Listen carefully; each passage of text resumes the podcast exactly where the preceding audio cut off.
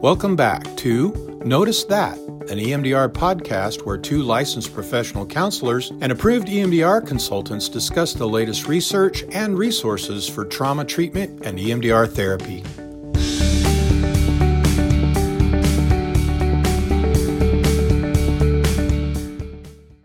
Hi, everyone. Welcome back to Notice That, an EMDR podcast.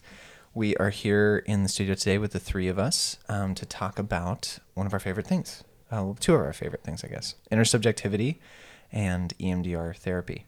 Uh, before we jump in, we wanted to talk a little bit about our online community uh, on Patreon because that's such an amazing way for people to get involved and to uh, get access to a bunch of really awesome resources um, like live sessions, uh, recordings of uh, uh, consultation calls, and uh, even access to uh, ongoing monthly consultation uh, in And a group setting. And stickers, yes, Maybe decals. t-shirts at some point. T-shirt, no, not maybe t-shirts. Definitely certainly t-shirts. t-shirts. definitely t-shirts at some point um, so on uh, patreon.com backslash uh, beyond healing centers where you will find the notice that uh, patreon and we would love to um, get get in touch with you at any level at any tier there are multiple options there that have kind of access to different resources and different cool things that you can read about on there and we'd love to see uh, see you around there mm-hmm. Yeah. So- we've got like series of live recorded sessions. yes To me, that's my mm-hmm. favorite part of that. That I feel like we get a ton of feedback on. Mm-hmm. Getting to see us as therapists in action. Yeah. We just got a recording from a retreat and got permission to utilize it. So five days of intensive con like Yeah. content focused mm-hmm. on DID. did mm-hmm. yes Yes, it's phenomenal training material. And it is teaching you, material. It is. And Jen is therapist. The most wonderful client and was so gracious to agree to use this for educational purposes. Mm-hmm. So Yes, I love that. So, what brings us into our own intersubjective space today, the three of us, is to talk about intersubjectivity and EMDR therapy. yeah. So, what did we want to talk about in this? Where are we at? How important it is. How vital and um, just foundational it is? It's a Well, I- reality. I want to reference back to an episode that we recently released where we were kind of experiencing the intersubjective space together with our audience when we were referencing back to just how people are feeling about um, the way the episodes are going. Yeah. And so I want this episode to take a little bit more of a clinical approach to what is intersubjectivity, where that was experiential. Hopefully, Right. what you felt listening to that feels like what the intersubjective space can feel like. And this now we want to define that for you and help you integrate this into your practice. Yes. I think that one of the mm, probably the biggest shifts for me when I sort of started including a awareness of intersubjectivity into the work was the idea of feeling the freedom to make things explicit hmm. that were not previously explicit. Hmm. And kind of trusting the container that we create with her client to hold my human experience as a therapist as part of the therapeutic process. Yeah. And initially, when I started doing that in sessions, it was with a little bit of anxiety about how that would go, how clients would respond to it, how I would feel in doing that. You know, would it feel too vulnerable? Would it feel unethical? Would it feel like I was sharing too much about myself, etc.? But over and over, I feel like what it has demonstrated is a safe place for clients to integrate their own work because we feel much more human to them mm. in the process. And there's something about including our own humanness that invites their humanness. Mm-hmm. Mm-hmm. And modeling rather than teaching from a cognitive place about what does it mean to have a human experience in the way that we hope our clients will of just going ahead and having it with them right then and there. Mm-hmm. And really creating the embodied sensation of this is what I mean when I say you can be safe in vulnerability in a relationship. Mm. This is what it feels like. This is the way that humans can speak to each other Yeah. and treat each other to create that sensation. And so that humanness of the client and the humanness of the therapist being subject and subject Yeah. Mm-hmm. coming into relationship with Yeah. one another. Yeah. And that's Instead of we, object and object. yes. Mm-hmm. So that's where the term intersubjective space, it's that mm-hmm. space between two subjects or intersubjectivity Yeah. comes from is as, as Melissa you're saying, it's embracing and embodying your humanness as well as mine as the therapist. Mm-hmm. That's really different than what I learned in grad school. Mm. Really different. Well, at least for me, I don't know how it was for you guys, but there was almost an encouragement in grad school to personify ourselves as object Yeah. to our clients. I'll tell you, that's been like professionally one of what I've perceived as my greatest strengths as a therapist is my objectivity. Mm-hmm. Oh, I can be so objective in couples counseling. Mm-hmm. You know, like I can sit in a room with people and really like be objective in that moment. Mm-hmm. So what are you what I guess were you um, celebrating in saying that? what does that mean for you to say positively I can be so objective? I think it's still the same thing that I would celebrate as a strength of mine today, but I would label it differently. Yes. I would label it mm. very different because I mm-hmm. think it is because of my humanness and my past experiences Your subjectivity. and my subjectivity that I can sit in a room and shift between really empathizing, validating, and seeing a For perspective of one person and Yeah. then another, and Yeah. one person and another, and help each person to feel very heard and mm. seen and validated. Yeah, I think the the difference between an objective um, sort of pendulation like that and a subjective one, um, an objective one is able to take the perspective of both and to say this is the path forward. Hmm. The subject perspective of that is to hear both and to feel the tension of not knowing what to do hmm. Hmm. and feeling that it doesn't matter necessarily yet where we go from here. Mm-hmm. The purpose is to feel. Mm-hmm. The object is to say, no, we're just going to hear mm-hmm. and then to hear, validate, and go through the process, and then we go our separate, you know, down the road mm-hmm. to the to the goal. Yeah, it's a very kind of rational and detached. In Yeah. fact, you know, when we think about objectivity, detached would be one of the defining characteristics Yeah. of being objective is that I don't get too attached to one person's experience so that I can hold both equally. Mm. And I think by pushing ourselves to do that, we shift ourselves into operating from that very rational and cognitive space. Yeah. And therefore, our therapy will take on that flavor. It's going to feel like a rational and cognitive therapeutic process rather than a somatic and embodied process. Because in order to be completely objective, we have to disconnect and dissociate away from those other aspects of mm-hmm. ourselves. Yeah.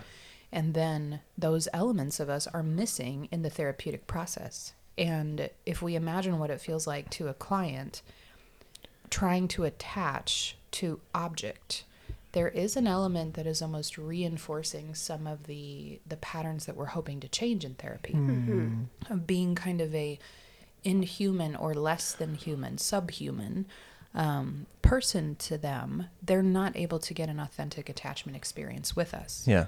but providing a full human experience, albeit boundaried and to some degree filtered for what is appropriate for clients to know about us, but still letting the full experience of our humanity be present. We don't have to give them complete understanding of why we have the reactions that we do. We don't have to go into a long detailed story about our history that makes us present the way that we do. None of that is really relevant to the therapeutic process usually. But what is relevant is how is my body responding to this moment with my client right here right now. Why do you th- why do you say that so declaratively? I 100% agree with you, but I think in saying it that that is the that's the point to say what is mm-hmm. my body feeling with my client right now. Mm-hmm. Why isn't that taught in grad school? Why is that and why is that so now revolutionary for us to say mm. that no the way you feel in mm-hmm. session is a part of the session Well, do you want my honest opinion? always Because it's really hard to measure and manage. and manage and prescribe and put on a treatment plan and Yep. put in a progress note and bill insurance companies for. Yes. the objective, quote Yeah. unquote, is very measurable. Yes. It is very, um, you know, as as demonstrated by. That is objective as it gets, right there. Yeah, can you imagine a intersubjective progress note that read something along the lines of, as measured by a uh, tingling sensation in my gut? Which told me I felt chaos. Yes, and when I reflected to the client that my gut was telling me that maybe they were experiencing a sense of chaos in their body, they replied with XYZ. And that progress note, I would actually want to read. Yeah. I would love Ooh, that. what is this? Chaos. Chaos. Yeah. An immeasurable experience. Uh-huh, uh-huh. The problem is is that it's not easily replicatable or definable from person to person. It requires um, s- some pretty big therapeutic work for the therapist themselves Yes. too. To be aware, yes, of what they're contributing to that intersubjective space. Yes, and Yeah. even in tune enough with their own body Yeah. to say, I'm responding because I feel the tingling sensation, not Right. because a textbook or a professor or supervisor told me this is what I do. Mm. So, and so I think it, it is kind of provoking as the therapist too to be learning about this and saying, what does that mean for my work with my Yeah. clients and, and my own work for my own past experiences if i'm going to be showing up in the room with all of that to some degree in my felt mm, sense of mm-hmm. yeah. that experience what do i need to be addressing in my own past Yeah. So I was having a conversation recently with someone about intersubjectivity in therapy as the therapist. And when encouraging them to, you know, reference their own body and their own sensation and their own felt experience, their comment was, but how can I trust that? Oh wow. It's so subjective. They said that. Yeah. yes, Just like is. Yeah, I know. I'm like, uh, thank you. yeah, it is. But also, I have a feeling that probably a lot of people feel that way. yeah. And um, I think once again, that is revelatory of how much in therapy we have been taught to assume that it is possible to find absolutes, to find truths that are going to be um, true for Yeah. all people involved in the situation. Yeah. Yeah. yeah. it's this very kind of black and white approach. And so when we're talking about intersubjectivity, I think one of the things that is important to remember is that when we say truth, we're talking about the truth of what my body is revealing about my experience of this present moment. We're Yeah. not talking about universal truths or the fact that if I feel chaos in my body, then it must be true that you are feeling chaos in mm-hmm. yours. No, it's it's not about moving into black and white absolutes. In fact, quite the opposite. Yes. It's about moving into the ambiguity and the gray of to be human is to be constantly, you know, bombarded by different sensations and different experiences and we're always trying to make sense of it and interpret it. And intersubjectivity says we get a better experience relationally when we do those interpretations together with all of the information explicit on the table between yeah. us. And when you start thinking about intersubjectivity, you just start seeing it everywhere. And in this conversation that you had, you were in an intersubjective space with Absolutely. them. And so when you listen again to what they said of how can I trust that, it's so mm-hmm. subjective. yeah. That to me makes me feel, you know, if I were to say something like that, I would be communicating I want something to trust. Yes. I want something that I know is the best guiding principle. And it's not me. and it's not me. It's I'm- certainly not my body. my body is wrong Mm-hmm. in its it's just having feelings i want to shut that out and just choose the right way Right. and to to introduce that into the space even even as the therapist because i feel that way when i'm in Mm-hmm. a chaotic moment with a client of man i just want to do the right thing here Mm-hmm. and even just to be able to say my body wants to do everything it can to help you feel better Mm-hmm. but i don't know what that is right now mm-hmm. Mm-hmm. Yes. I don't know. And just to be able to say that as the therapist, as this is this is what I'm genuinely feeling. I want to mm-hmm. join you here, and that we can figure it out together. yeah However, we're going to come out of this. Well, and I think when we're talking about intersubjectivity as therapy, not Yeah. just in therapy, I love but that distinction. as therapy, what we're saying is it's not our answers to our clients' problems that create change for them. Yeah. It is the experience of being in safe relational connection, Connection. Mhm. Yeah. with a human being that is dedicated to staying in the space with them even when it's chaotic or challenging or confusing or messy or you know conflictual Yeah. that that we stay and that we continue to speak honestly about our experience of them and uh, trust that that relationship is going to provide the therapeutic change that we need and what that does for me at least as a therapist is I get a lot more relaxed in the tricky spots. Oh, absolutely. I, I don't have to panic. And what's interesting is that same client therapist, because the majority of my caseload is other therapists. Clarapist. Yes. Thank you. Yeah. That's lovely. Yeah. What did you say? Say it again. Clarapist. A clarapist. It was fun. That's I'm good. going to use that. Right, So the, one of my therapists. Yeah. Um, I've, I've integrated it now. Um, so this therapist, her reflection at the end of the session was something along the lines of, "I hope someday I can do what you're doing for me today." Which was such a beautiful, you know, experience of right there in that space as we're exploring how to utilize intersubjectivity in her work she was having a full experience of how profound it can be because when she you know she had said something that was tremendously honest one of the first times that she had articulated it out loud and she she said this thing and my reaction to it was to be quiet to Yeah. just sit and after about 10 to 15 seconds of silence i said i'm so glad i got to hear that honesty from you today Yeah. and that was it and from that Which came- was a genuine like which feeling was just in your totally body. yeah, yeah like i didn't feel the need to do anything with that to make it go anywhere Just to other than witness. just to witness and be with her in that really profound moment of wow you've never said that out loud before Wow. that feels significant What right a mirror. Mm. yeah and and it was from that space that she made the comment i hope i can do that someday and when i asked her what she meant she said i hope that i uh, don't panic when things get Yeah. tricky the way that you can just sit with me and in that space it was such a i don't know a clear moment of that is the therapy Mm. Yeah. the therapy of, of sitting with a calm human in the midst of your chaos and the challenge and the confusion of what you're experiencing.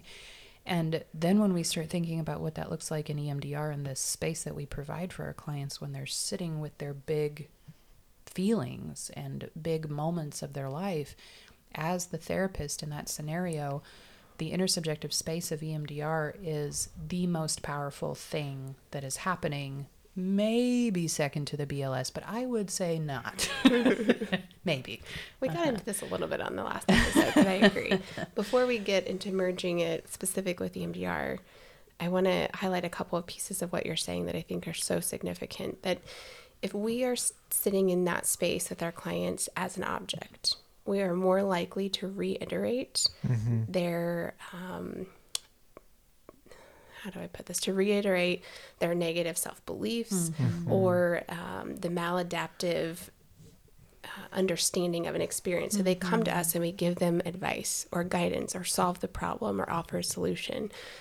The, the potential that that could be a shaming experience mm-hmm. of Yeah. like okay so this person knows how to do this but i don't Yeah. Right. I don't know how to do it. Yes. Like we are reiterating negative patterns in that of this is what relationship looks mm-hmm. like versus if we are a subject in that, it can just be a human with them. And Melissa, in your example, all you did was hold a space for her thing to be mm-hmm. shared and a safe space to feel seen and connected in mm-hmm. Yeah. that. And that mm-hmm. is what she needed. Yeah. It's not she didn't need your advice on what to do next Right. or a, a technique or, you know, an intervention on how to change that. Yeah. Yeah. I agree. I'm curious how you how you contrast that to times where things are spoken into the space that don't feel honest. Hmm. Well, so um, similar situation. This happened actually multiple times this week because I think it's a pretty common experience Yes. for all of us in therapy, where you're sitting there and the client is talking and sharing, and there's this part of you that has this very real sensation of, um, that's not the real feeling Yeah. you know that it's valid what you're sharing with me is important to you but that's not the real thing going on here Feels like there's something more. Mm-hmm. Yeah. yeah you're telling me the story you're telling me the way that you have made sense of this experience so far but there is a something else Yeah. going on and rather than speak into the space you know hey you're lying to me right now and coming with challenge i think that intersubjectivity says just speaking to the underlying feeling of uncertainty and being honest about how we're processing that Yeah. brings a very uh, gentle confrontation that feels more like an invitation to go a layer deeper, to move beyond the, the conscious story that they've been telling themselves. And if we come with that kind of curiosity and just sharing and exploring what this feels like as I'm hearing it, it's an invitation for them to come with their own curiosity Yes. and and begin to self reflect in a stance of um, no self judgment, but just hmm, wonder what is underneath there. Yeah. You know, I've been telling this one story for so long, and it hasn't really gotten me any anywhere. what else could be there Hmm. and that that curiosity from us and that gentle invitation i think um, provides them the space to do the same Well, and I think in uh, especially with systems that have found um, the need to be very creative in the ways that they protect themselves and the way that they orient themselves to the world, um, the five or six or seven or whatever number of selves that they have, and the economy that exists between them of navigating a complex situation like that. Um, I have I had one experience this week where I felt the affect in the in the person that was sharing this to be it, it felt mysterious to me like that they were trying to be mysterious hmm. in in their feeling. And as the as the space continued to unfold and affect increased in, in this person i kind of just reflected that the stories between the parts are okay. I can we can handle it together. What needs to happen between protecting the identity of this part and protecting the identity of this other part, we can talk about that. We don't have to lie. And in saying that, like big release mm-hmm. of emotion, and came the just the utterance that I have been lying to you mm-hmm. because this isn't how I feel and I want you to be proud of me. Hmm. And that just came from this feeling of me feeling that mysterious, why are you? Mm-hmm. Why? Just this this internal feeling of this isn't adding I don't understand. Yeah. Ask more questions. Mm-hmm. Like is where my mm-hmm. mind is Keep just going. try to feel mm-hmm. this just try to feel around it because it's not adding up and it it's kind of contradicting itself in a way. And so just poking a little bit at that and putting in my own feeling of I just want you to know that it's okay. yeah Yeah. However this needs to uh, unfold. Whoever you need to be in this space, I'm accepting. And that you don't have to hide. And in that space is where we now entered in because they were willing to accept it and enter in again with me. Then we were able to continue to further develop that intersubjective space. And the, There- and the powerful follow up to that of what was that like for you Yeah. to have me Yeah. acknowledge that, or to see that, or to mm-hmm. feel that. Yeah. Um, I think we, we do learn in grad school when their words aren't matching their affect and like, to draw attention to that. distortions Yes, etc But to come back to the place and say, what is it like for you to have me in this space with you? Mm-hmm. Feeling that, or seeing that, or or drawing attention to that. I think if my clients were to say, like, what's one thing Jen says just like over and over and over is, I'm curious, what's it like for you to hear me say that? Yes. Over and over and over again. Yeah. Um, and that's just constantly like redirecting it back to that place of like what's happening right here between you and I. And sometimes it's it's great. That feels really good. And other times I really don't like that you said that. Yeah. Or I don't understand it. It feels confusing, or um, it feels scary. It feels vulnerable. That's a really, really you know common reaction from clients. Um, just reflecting on a couple of different instances this week where you know I would say the the bulk of the work was happening in the intersubjective space. Um, in both instances, what I had to share, I knew would be very activating to them. So I led with a kind of very honest reflection that I felt nervous to say what I was about to say. Yeah. And uh, watching them react to that, to me owning my own um, experience of the process that we were in together, um, was kind of the first layer of activation for them. Yep. And then after that came the thing that I was going to say, which was somewhat confronting in both situations, and um, you know, offering offering reflections about, hey, there's this pattern that I see in you that has Yeah. been happening for a long time. Do we feel ready to acknowledge it together and investigate it together about why this pattern has been here for so long? Yeah.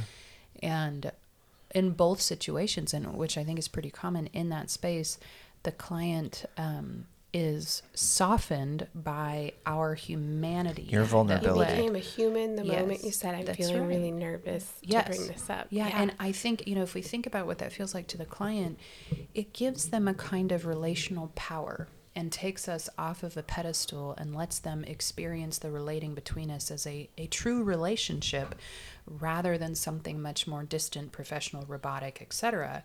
And in that space, they could reflect what it might feel like to other humans in their life as Yeah. well it becomes so much more relatable to the rest of their life and i think that that's the beauty of intersubjectivity is that it makes our therapy much more generalizable mm-hmm. Yes. to all of the other relationships that they will experience Yeah. Mm-hmm. And they get to come back sessions later and tell you, I'm mm-hmm. really nervous to say this. Yeah. But they, they learn what is it like to share that Yeah. vulnerability in a relationship, in a mm. trusted relationship where the other person can meet you and match you there. yes hmm. yeah to me as a as as a therapist and as I continue to practice in the intersubjective space, it makes me feel really authentic as well.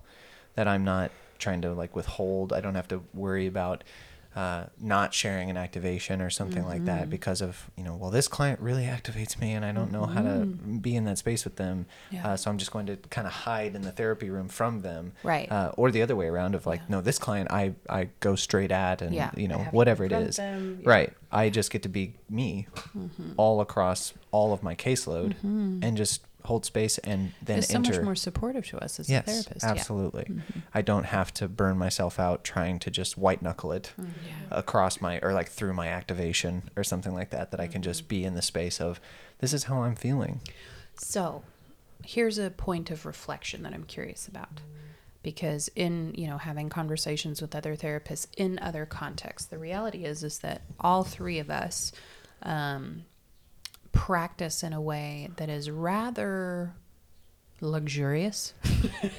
Here's what I mean by that. We um, we don't see 40 clients a week Yeah. we um, have the opportunity to be somewhat selective about the clients that we work with. Um, we get a wide variety of presentation rather than you know having a caseload of all one presentation, and we work in a team that is mm-hmm. very very supportive. With self pay.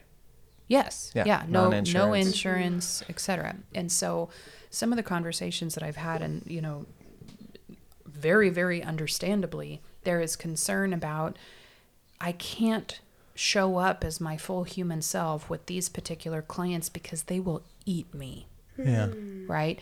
They will take advantage of any vulnerability that I show. And Jen, you know, I reflect on the place that you and I came from, and mm-hmm. that's real. Mm-hmm. I actually feel that way and remember what that would have been like to imagine being my full human self in, in some of those spaces with clients that their their strategy for dealing with their trauma was always a fight response was um, capitalizing on the vulnerability of others rather than leaning into Yeah. and so you know i want to i want to be very cognizant that there are certain situations where showing up as our full human self as a therapist with a client may backfire Yeah. or may pose some interesting challenges and there has to be some discretion and understanding of what clients are ready and able to be in that space with us and how do we work intersubjective intersubjectively with clients that maybe are not ready for that level of vulnerability So I think um, the first thought that comes up for me is the more I do show up as myself, the less they need their fight flight strategies.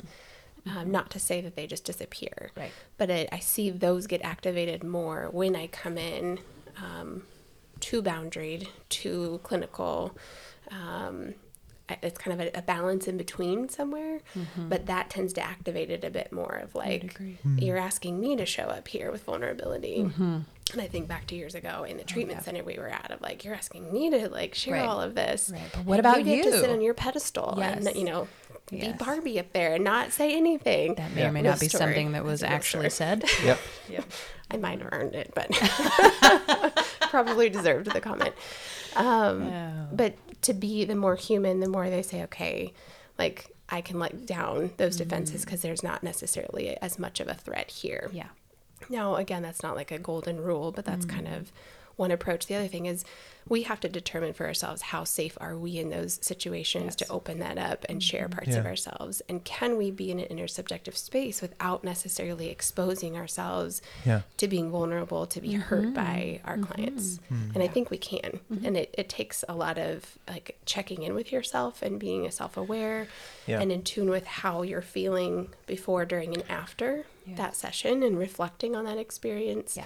And honoring yourself Yeah. which I think is the most subjective thing we can do is say, I'm a human in this too. And so I have to honor if I need boundaries in this area. Absolutely. I'm allowed to have those, even if they don't like them. Absolutely. Yeah. I mean, uh, intersubjectivity is one of the most intimate experiences a human being can have. It, it is right. I mean, Dan Siegel is one of the clinicians that have talked about the intersubjective space and what um, the developing brain uh, it is in response to an intersubjective encounter with an attachment figure and that's where the development of self comes from. Mm-hmm. So we're talking about doing something that the brain responds to as okay well this this room now has the recipe for me to be open to changing who I am mm-hmm. and to receive comments from another person about who I am. The very thing that I feel shame filled about is now being invited into this space of who I am, like my identity. And that's where sometimes uh, people choose to hide in objectivity. They, they don't want to be open to that level of subjective encounter, and so they hide. Or they don't even know that that's a possibility. Yeah. I think that there's a lot of clients, and I can even reflect on points in my own healing where it would not have even registered as a real thing Yeah. as if if somebody had shown up that way for me, I would have just been confused. Yeah. And well, yeah. made and no that's- sense of it. That's what I'm talking about. Like, I don't think people are are genuinely choosing. No, I'm going to be Mm-hmm. objective here, and I'm going to be subjective here. I mean, it. Once you start working in that space, you can more consciously be aware of that. But a lot of times, we're just reacting, Right. And we're just finding ourselves reacting from a place of objectivity of Mm-hmm. like no and boundary, and I don't know. Like, what do you even kind of like you said of the confusion? Yeah. Like, I don't even know what you mean. Um, I'm just trying to figure Mm-hmm. it out. I don't know what else to do. Well, I think a lot about um, rules of engagement, Hmm.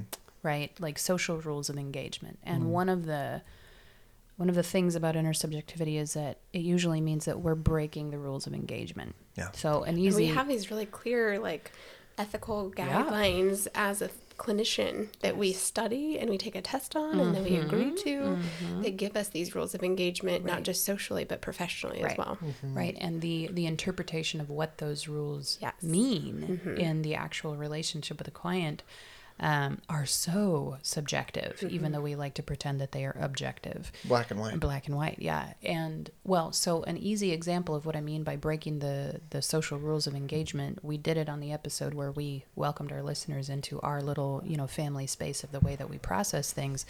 That's not typical. Yeah. that's not a normal uh, listener on a podcast experience to be welcomed behind the scenes in that way um, and we don't do it to like show off look how intersubjective we are it's it's it's just the way that we know how to process things and make sense of things um, but i think that with our clients we have to remember that when we show up that way we are breaking all of the rules for Yeah. them People don't talk like this. no, people don't talk like that. People don't um, show up with that level of vulnerability, and they demonstrate to us what their their perceived rules of engagement are, mm-hmm. and then we show up and challenge them. And every time we do that, whether intentionally or unintentionally, we have the opportunity for that to be a therapeutic disconfirming experience. Yes. And that can be really powerful if we know how to utilize it. Yeah. Mm-hmm. I can't even tell you how many times in the last year I have had a client say something like, You mean I can tell you that? I thought that would be so inappropriate if I were to let you know that. Mm. Like, or it, it feels inappropriate of me to want that from you. Yeah. That phrase. When we're talking about like receiving comfort, nurturance, Yeah. care, love Yes, from me as their therapist. Wait, it's not inappropriate that I want that or that that feels good to me? No. You're It's human. Not. Yes, total you're sense, human. yes. You mean you want support and nurturance? Of course, that's appropriate. Right. From this person that you've been spending hours with and sharing deep, intimate, you know, Yes. parts of your life that The you only- actually yes. want an emotional connection. Yes, that's a good thing. That's, That's a sign of health within your beautiful. system. Yeah. Yes. Yes, and that just shows you like the rules of engagement Yeah. has kind of jaded, Mm-hmm. even just culturally, but especially our field of what is appropriate versus inappropriate, and if they desire, if their their human body desires something deeper or more, then they're in this mm. category of I'm inappropriate. And that goes back to old stuff, of course. Oh yeah. Yes. But this shame spiral mm-hmm. of Yeah. like, I'm inappropriate for wanting that. And so then mm-hmm. all of the adaptations come in and the strategies of do I push? Do I mm-hmm. like Yeah. manipulatively get that met some other way? Right. Right. Yeah. Right. To me, the uh, another powerful experience is when a therapist will say that Hmm. about the work that they're doing with their client or the Oh, feeling that they have of yeah. wait, is it's this inappropriate? Is it's this in okay? Is it, Yeah. is it okay for me to to talk about the discomfort that I have in a space with a client? So powerful. Yes, Mm-hmm. absolutely. Should I refer? Just because there's tension and I don't know what to do in this space, Right. then maybe I need to refer because there's transference and countertransference. Yes, and where, the, gosh, where there's where there's rupture, there can be repair, Right. and it's in that space that a disconfirming experience presents itself as a Mm-hmm. possibility. Um, for a, a, a therapist to say to a client, you know, I am feeling discomfort in this space. Mm-hmm. Part of me wants to rescue you out of this, or Mm. part of me wants to, you, you know, just explain it all away and get us out of this moment of tension. Have tension. an easy answer. Right. Yeah. Mm-hmm. But there isn't one that I can find right now. And again, I just want, so let's just sit. Okay, so we can't have this conversation without addressing something that the three of us talk about pretty often because we hear it from people pretty often. And we, we're about to have this conversation with a lot of tenderness, even though sometimes we get a little bit snarky and flippant about it. So, Thank you for Are that you, are Yeah. you warning us to be tender? yeah. Okay. Yeah. Okay. All right, Here we go. Are we Ready. ready? Imposter I syndrome. knew it. I thought you were going to say CBT. Oh, telling. Telling, Jen. we'll have that conversation another time Okay. or all the other times that we already have had that conversation. Uh, but yeah, I think that one of the things that we hear from consultees a lot is either they will use that phrase or they are describing an experience of it of this um, this feeling of just I'm not good enough at what I'm doing. Mm-hmm. I'm such a fake because I don't know what to do all the time. Or time. I have my own baggage Yes. that's showing up. Yes. And I'm such a fake because I'm Does that trying mean to I'm tell not a good someone- therapist? Yeah. Or my my client didn't respond well to this interaction. They they got mad at me. They fired me as a therapist. Does that mean that I shouldn't be a therapist anymore? Ah. And that it's such sincere concern. Yeah, Like despair. So, yes, yes, and mm-hmm. and deep fear about how can I be a human and mm. do this job? How? Like that to me That's, that's, your best tool, Yeah. actually. Yeah. yeah. and I Yes. think I think it is the distancing from our own humanity that has led to imposter syndrome. Absolutely. Mm-hmm. It's the ripping away Yes. of that humanity. Yeah. Because Yeah. then you are a fake. Yeah. Yes. Yes. So so in grad school there's sort of this attitude of well, we all know that the therapeutic relationship is the most important thing. So just get really good at that and then you're going to be fine. But then we kind of keep going and we get this very clear message that well, there's a lot more to it than that. How do we move beyond building rapport with our clients and actually be able to do something powerful enough to affect real systemic change in their system beyond them having one experience of somebody liking them, mm-hmm. right? And that's the space that I think people fall into and say, well, I must be an imposter because I I'm trying to do my best in this space of, you know, unconditional positive regard, but they're still not changing, right? And we were told that that should be enough and maybe that means that I'm not enough because I'm doing it wrong. Or we come from a background where there was this attitude of, you know, it's the cognitive work that makes the change, which leads us to to feel like I have to have the right cognitive answer. I have to come up with the right reframe. I have to catch the mm. distortion. I have to catch the activating event and and teach them how to challenge that. Or how do I teach that when I can't do it for myself Yeah. all the time? Mm-hmm. yeah yeah i'm using these these skills and still struggling with my mm-hmm. own anxiety and so maybe i don't know what i'm actually doing mm-hmm. so i say all of that because i'm pretty sure that as we have this conversation there will be a lot of therapist bodies out there feeling a little activated mm. by this idea of showing up as more human when they already feel not good enough. Yeah. Mm-hmm. does that make sense? Absolutely. I want to I want to connect this specifically with EMDR mm-hmm. because I think EMDR has the opportunity to be way too objective. Mm-hmm. Um, we can hide behind a protocol really mm, Yes. easily and just be the protocol. Mm. And in fact, in many ways, that's what's encouraged mm. is stick to the script And push the Notice button. that, go with that. Notice that, go with that. Now, I'm by no means speaking negatively of EMDR because I clearly, clearly We're believe into in it. it. Devoted your life to it. Yes. So. But I think that we lose the effectiveness of it when we lose our subjectivity in Yeah. it. And so we're not just an object behind a machine, switching the button on and off or waving our hands in front of their face.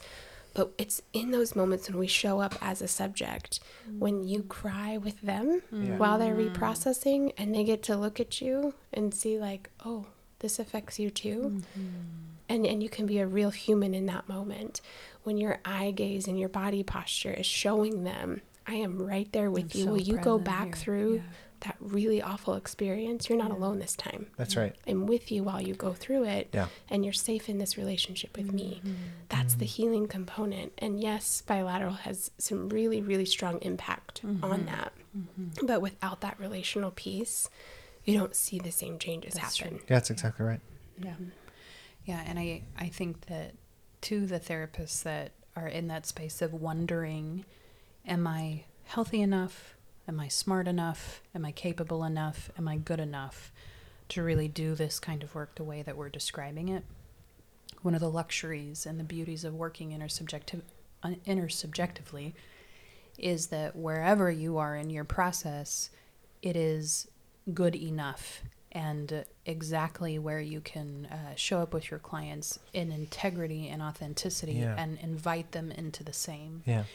Um, I was thinking about, well, I mean, this happens to me all the time, including today, but in session, there's been plenty of times, especially when my daughter was young, where a client would say to me, You look tired today.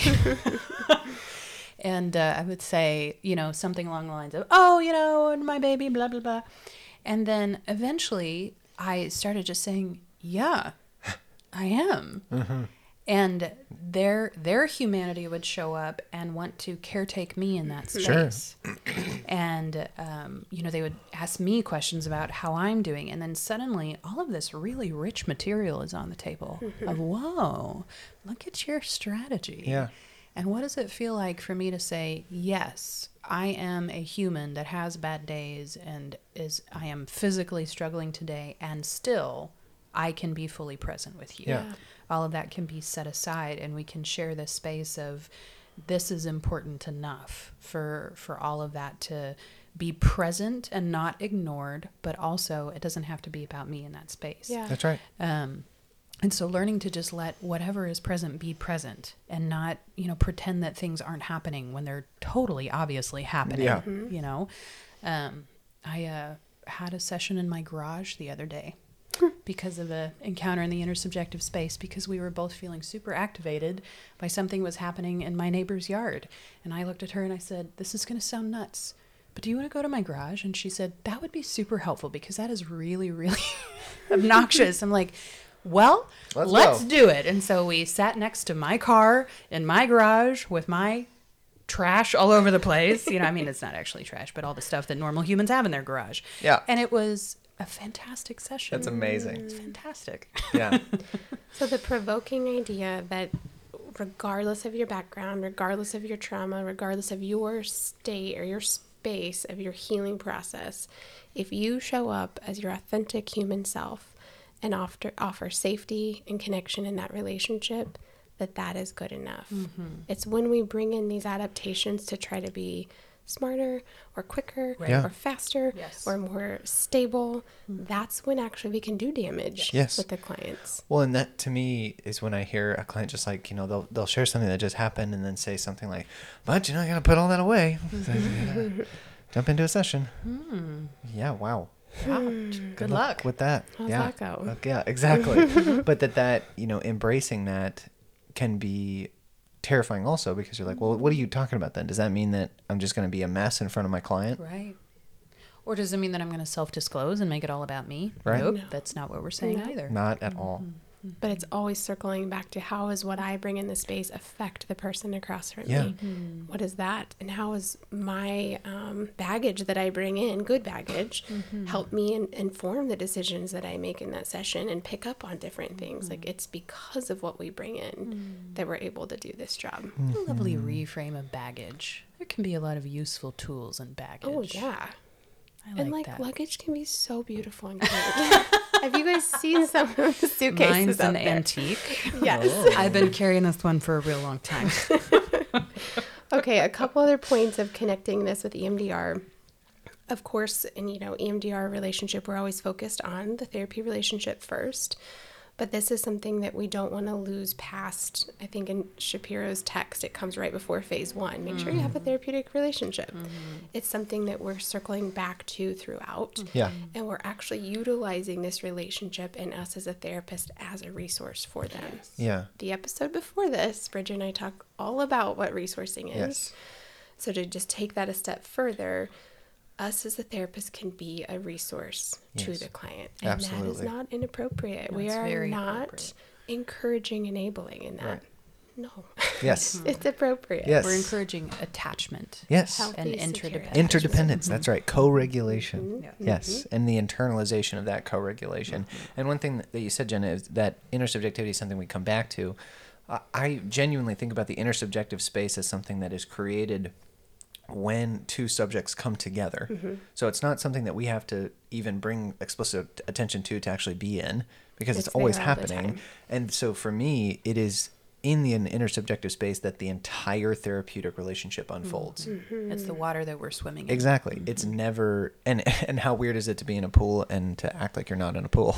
That's called being a fish. yeah. I mean, it's true. You, you don't know what's water. water. Yeah. Yeah. Uh, I don't know. I don't know. What are you talking about? It's Yeah. just the way it's always been. Yes. There's But analogies. for us, Sorry. that's right. I But love it. I love them. For us to be just honest with ourselves that we are in a a very purposeful relationship and encounter mm-hmm. in this moment.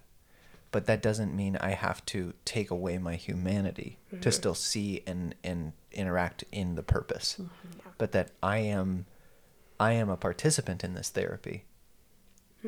But it is the relationship that we create that is the healing. And so installing, I want to I don't want to end this episode without that piece. We can install the intersubjective experience. Yes. And we should. It's so beautiful. And again, we talked about this on the last episode, but to connect it here as part of integrating that relationship into EMDR, um, those moments where it says, What was that like to process your biggest trauma and have me here with you while you did it? Mm-hmm. Let's notice what that felt like to not be alone. Mm-hmm. Um, we're going to install what is happening relationally between the two of us as a way mm. to encourage and install healthy attachment, Yeah. co regulation. Yeah. Yeah.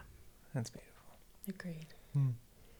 Okay. That sounds like a good note to end on. Good I note. so. And just as um, is true to intersubjectivity, just because this podcast episode is over, that doesn't mean we're done talking about intersubjectivity. Never. Oh, It it, is will something- be it's- here on out. Now that we have the word for you guys. That's right. It's in and it's in everything. It is everything. Um, so as we go into other podcasts, really listening to the intersubjective space unfold between the the three of us or the two of us, whoever's here, and then between the listener and us, for the listener to be thinking about how does this apply? Yeah. So I've had more than one conversation recently with, um, you know, listeners that have gone on to do consultation, and they will make comments about um, how when they're listening to us, they talk to us. That makes me I so happy. I love that to so imagine much. people driving around in their cars listening to the three of us yammer on about whatever we're talking about, and they're out there telling us what they think about what we're saying. I love that. That makes me so happy. Please do that. it's so And then email us all of your thoughts because Yeah. we love hearing Record them. yourself and send it. We will listen to it. Oh, we, We would will, totally listen absolutely. to it. Yes, yeah, we yeah we really do. Um, but I think that that experience of imagining really being with and knowing that we imagine you as we are doing these recordings um, Yeah. is a very intersubjective Yeah. experience. Yes. and. Um, the more that you start thinking about intersubjectivity, the more that it just is everywhere. You notice it, You see it everywhere all because it over is the everywhere. place. It really is. and uh, you know it, it kind of becomes the thing that you can't not see in the same way that when you first learn emdr you're like oh my gosh that's a target whoops i just you know gave my child a target like everything is now a target um, and so with intersubjectivity it's kind of the same thing as your system integrates this awareness you will feel it and see it everywhere and it'll really add a layer of depth complexity and potential intimacy to any relationship that you want it to That's right. Okay, if you guys want to learn more about intersubjectivity or the case conceptualiza- case conceptualization model that we use in our EMDR work. Uh, we have a training on that, and it's somatic integration and processing. We call it SIP. And we will be training this again. Bridger, what are the dates on that? We're training it again July July 22nd Thanks, through the 24th. 24th. Yay! How do we do? So they have mental calendars. I have one in my phone, and then it takes longer to unlock and access it. I just look at my calendar all the time, Yeah. so it's like permanently in. I just pull it up in there. my brain. Yeah, like oh, mm-hmm. and- there's July. Oh God. Oh god.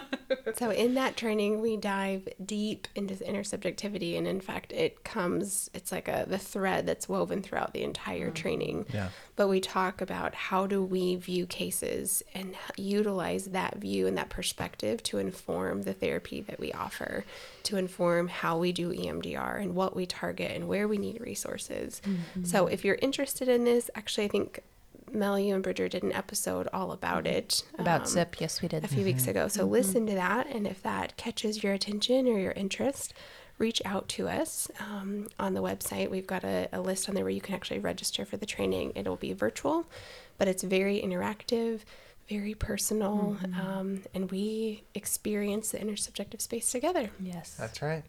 All right, guys, thank you so much for listening, and we'll talk again soon. Bye bye. Thanks for listening to Notice That, an EMDR podcast. We hope something you've heard today will help you help your clients. Find our latest episode and more on our Facebook page or on our website, emdr podcast.com. And don't forget to add us to your RSS feed or follow us on iTunes, Spotify, or Stitcher so that you don't miss an episode. Please email questions and comments to Notice That at E emdr podcast.com. From all of us here at Notice That, see you next time.